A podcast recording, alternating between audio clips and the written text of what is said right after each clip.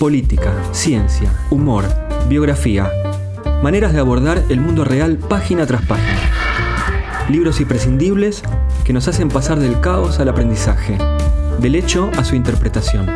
Todo está ahí, para ayudarte a entender la realidad. Bienvenidos al podcast de No Ficción. No Ficción, un podcast de Penguin Random House, grupo editorial, sobre libros que revelan las historias más deslumbrantes, presentado por Patricio Zunini.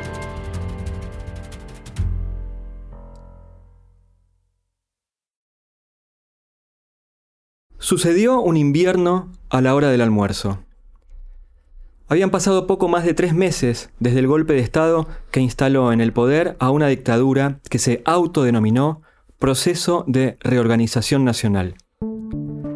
El 2 de julio de 1976, una poderosa explosión se produjo en el comedor de la Superintendencia de Seguridad Federal, ubicada en Moreno 1417, en la ciudad de Buenos Aires. Allí concurrían empleados de la superintendencia y de otros organismos, especialmente del Departamento Central de Policía, a pocos metros de ahí.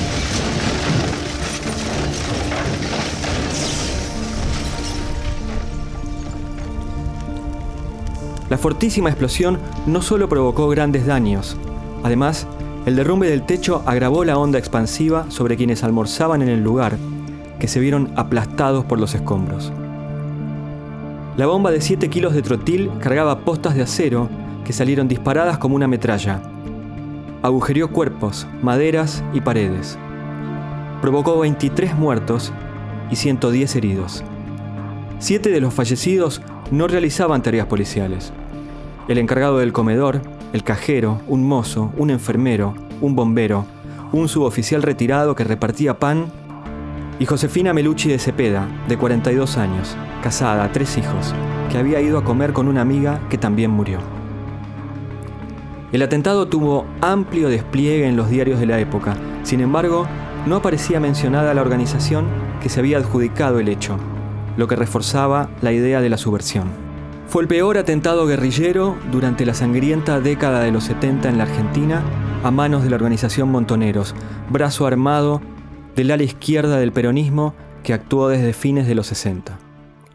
Con su nuevo libro, Masacre en el Comedor, la bomba de montoneros en la Policía Federal, Seferino Reato, en su condición de periodista y politólogo, coloca esta vez su lupa sobre un tema que hasta ahora había merecido una relativa atención pública, pese a la magnitud que tuvo y a la audacia con que fue ejecutado. Bienvenido, Seferino. Muchas gracias. Se trata de un atentado cuyos efectos devastadores hicieron historia. Sin embargo, nadie investigó tanto como vos para contar el hecho. ¿Por qué pensás que pasó eso? ¿Por qué el silencio? ¿Y qué te llevó a narrarlo con tanto detalle? En primer lugar, no lo investigó la justicia, ni durante la dictadura, lógicamente, ni durante la democracia a partir del 83. Después ningún periodista, en fin, yo creo que tiene que ver mucho con el paradigma todavía hegemónico sobre los 70, que es un paradigma que considera a todos los guerrilleros como jóvenes militantes que defendían los derechos humanos, la democracia, las libertades, de los cuales la cámpora y el kirchnerismo en general se consideran herederos. Ese es un paradigma vigente, creo yo, y muy importante, desde el gobierno de Néstor Kirchner, que él tuvo la audacia y la inteligencia de anclar el discurso político en los 70. Entonces, un atentado que mata a 23 personas, de los cuales en general eran policías de muy baja graduación, que no participaban de la represión ilegal, que después lesiona a otros 110. No es algo para andar meneándolo y mostrándolo. Cómo hacerlo sin que, sin que esos jóvenes idealistas se nos aparezcan no tan idealistas y no tan defensores de los derechos humanos, y no por el contrario, más vinculados al terrorismo que a otra cosa.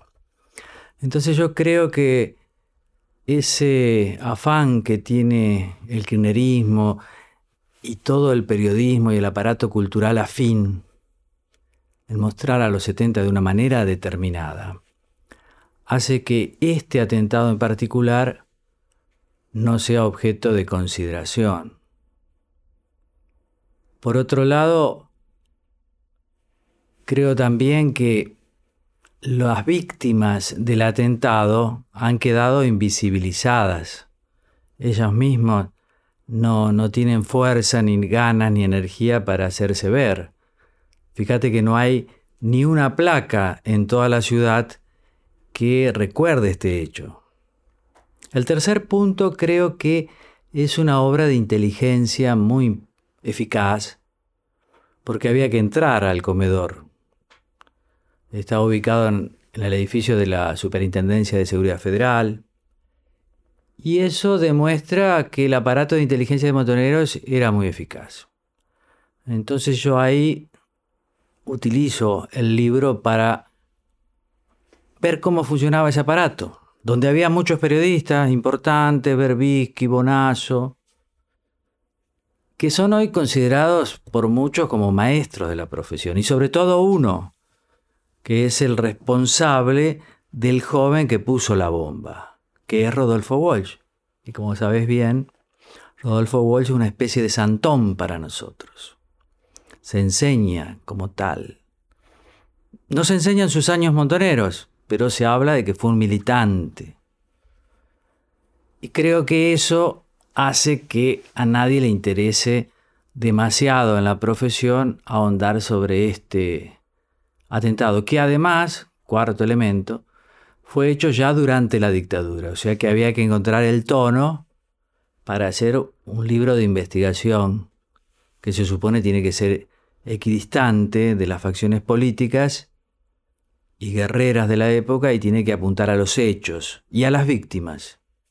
Yo en ningún lugar, en ningún lugar del libro olvido que hay víctimas, que son las que me interesa siempre destacar. Creo que los 70 es la historia de todas las víctimas. Decías cómo se invisibiliza la violencia eh, en los años 70. Y recuerdo, por ejemplo, un libro de Martín Caparrós que se llama A quien corresponda, en donde él, una de las preguntas que dice es, ¿se acuerdan cuando matábamos gente? Hmm. Dice uno de los personajes. Y llegando hacia ahí, también hablabas de la astucia y la inteligencia de Kirchner, y recuerdo un título casi calcado de Beatriz Arlo que es La astucia y el cálculo. Quería preguntarte cómo esa violencia que no se dice afecta a la política. Y afecta mucho porque, fíjate, acá se usa mucho la memoria en lugar de la historia. Y se habla. El eslogan de los organismos es memoria, verdad y justicia. Y también del kirchnerismo. Pero la memoria, todos sabemos, es parcial. Vos te acordás de lo que te impactó. Y ni siquiera el orden cronológico es importante. Fíjate que yo he hecho libros anteriores sobre los 70 arraigados en un periodo donde hubo democracia, que fue entre el 73 y el 76, gobiernos constitucionales del peronismo, y ahí la guerrilla siguió actuando. Pero eso no importa mucho en el relato oficial, porque es un relato de la memoria. No interesan las fechas. Por lo tanto, si uno no, no presta atención más que al relato oficial, puede llegar a la conclusión de que, en fin, Montoneros, el ERP, los grupos guerrilleros que eran sino partisanos que aparecieron después del golpe de Estado para combatir a la dictadura y luchar por la democracia. Ese es el relato. Máximo Kirchner lo, lo dice siempre, Horacio Pietragala, que es el secretario de Derechos Humanos, lo acaba de decir el 24 de marzo. Nosotros honramos a quienes luchaban por la democracia. Falso, de toda falsedad. A la guerrilla nunca le interesó la democracia liberal, porque entraba en su contexto. Hay que analizar las cosas en el contexto. Ellos pensaban, el socialismo está a la vuelta de la esquina. La violencia puede acelerar. O sea que vale la pena morir y también matar. Era un medio para hacer política en el fondo la violencia, en ese momento. Hoy esa violencia afortunadamente no es reivindicada por nadie. Nadie aceptaría utilizar la violencia, matar, herir a otros para hacer política. Pero, de alguna manera, y yo creo que con toda la intencionalidad del mundo, el relato oficial lo que hace es recordar con una especie de hipermemoria algunos hechos de un bando militar y ocultar los otros con los cuales los perdona. Esa memoria que no es historia, creo que explica esa mochila que cargamos, que son los 70. Y ahí en, ese relato oficial ganan muchos, digamos, gana el kirchnerismo en sus luchas en el presente porque identifica quiénes son sus enemigos hoy y los liga con los malos del pasado. Ganan los organismos de derechos humanos porque al final Néstor Kirchner concretó muchas de sus banderas. Y ganan los liderazgos de derechos humanos. ¿Por qué? Los oropeles del poder a quien no seducen. Y hoy los vemos. Eve, Estela, son más dirigentes kirchneristas que otra cosa, ¿no? Digo, los derechos humanos deberían llevarlos a condenar Nicaragua, por ejemplo, o la invasión rusa, si fueran personas que les interesaran los derechos humanos. Pero son más políticas que otra cosa. En el fondo, entonces, creo que este libro lo que hace es mostrar hechos, como decía Walsh. Hay que ir a los hechos, los hechos nunca te defraudan. Mostrar hechos, mostrar eh, qué pasó con aquella juventud y qué pasó con Walsh también. Y respetar la opción de Walsh, que quiso ser combatiente por convencimiento propio. Él ya era un tipo muy famoso, no necesitaba más. Justamente uno de los temas es que el libro por momentos se pone un poco truculento, ¿no? ¿Esto también tiene que ver con la idea de contar los hechos? Sí, qué sé yo, truculento. La guerra en Ucrania es truculenta, dirías vos, porque en la masacre de, de Buja, en las afueras de Kiev, se muestran los cadáveres de las personas, de los civiles que han sido muertos por los rusos. Uno diría, desde el punto de vista ruso, ¿por qué? ponen esas cosas. A mí nunca me pareció truculento, por ejemplo, los excelentes libros que mostraban las torturas recibidas por las personas detenidas a merced de los militares. Creo que hay que, ni al nunca más, que abunda sobre eso, y me parece que está muy bien, porque la gente tiene que comprender todo lo que significa utilizar al otro, el cuerpo del otro, sin el respeto debido torturarlo. Es una cosa que no se dice con una sola palabra. Es preciso mostrarlo y que la gente comprenda qué es eso y qué es matar a otra persona. Entonces, le decía yo a mi amigo Osvaldo Pepe en Clarín que me dijo eso, digo, Osvaldo, somos todos grandes ya. La muerte es horrible. Y en este caso, hay que tomar a los parientes, a los que sufrieron las muertes, como víctimas que además están invisibilizadas, que han sufrido mucho. Y creo que la gente también tiene que darse cuenta de lo que es eso. Yo no lo considero para nada truculento, lo considero muy ajustado a los hechos. Son cosas tremendas que la gente me parece que tiene que comprender está en la ficción. En la ficción también se describen cosas, pero bueno, tal vez a uno no le golpea tanto. Pero yo creo que somos todos grandes y sabemos lo que queremos decir y qué es, la, qué es lo que significa. Te hago la última pregunta. Voy a caer en una palabra que se, se, ha convertido en un lugar común en los últimos años, pero que explica muy bien la situación en la Argentina y es la palabra grieta. Mm. Y para muchos, y también para vos, los 70 siguen siendo una grieta abierta. ¿Este libro ayuda a cerrarla? Yo creo que sí, pues los libros, para mí la grieta existe porque precisamente algunos hechos se olvidan y otros se recuerdan. Yo creo que hay que recortar a todos. Mi premisa es, todas las víctimas son importantes.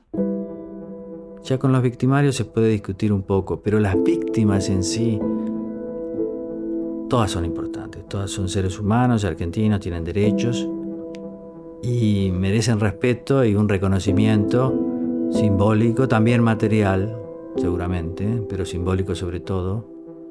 Son todas importantes. Tato es casi un biógrafo de los 70. Buena parte de los libros que escribió son observaciones específicas y panorámicas sobre sucesos ocurridos en esos años complejos.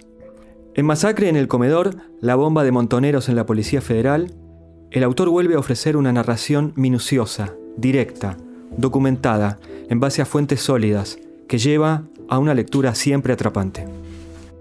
Asegúrense de seguir este podcast y activar las notificaciones si no quieren perderse lo que viene.